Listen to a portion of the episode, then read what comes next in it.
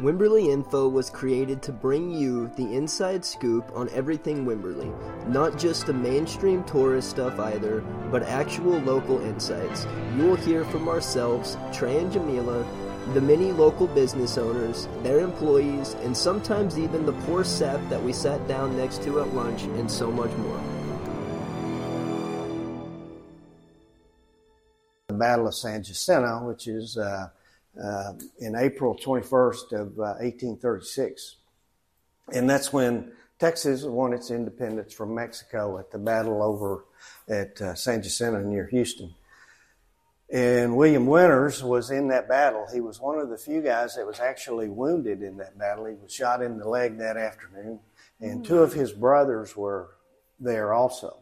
And so they stayed on site for about a week while he healed up, and then he left.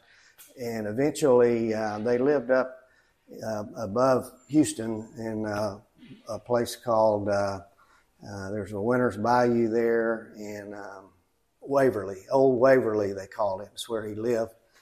And then he eventually moved out to Seguin, Texas, and lived there for a while and began coming up here and exploring the hills. Mm-hmm. And he um, uh, just fell in love with this area, as so many of us do.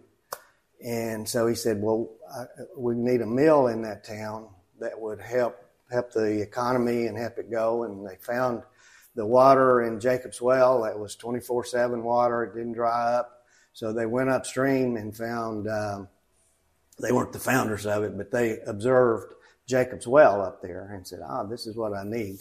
So he came back here and bought land and uh, built the mill, and so that kind of kick-started the community.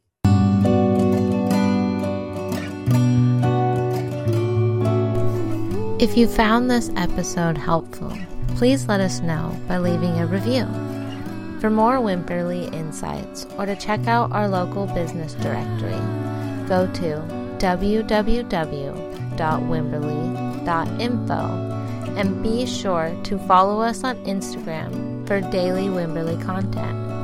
If you have a question for us about Wimberley, email us at wimberley.info at gmail.com or message us at wimberley.info on Instagram.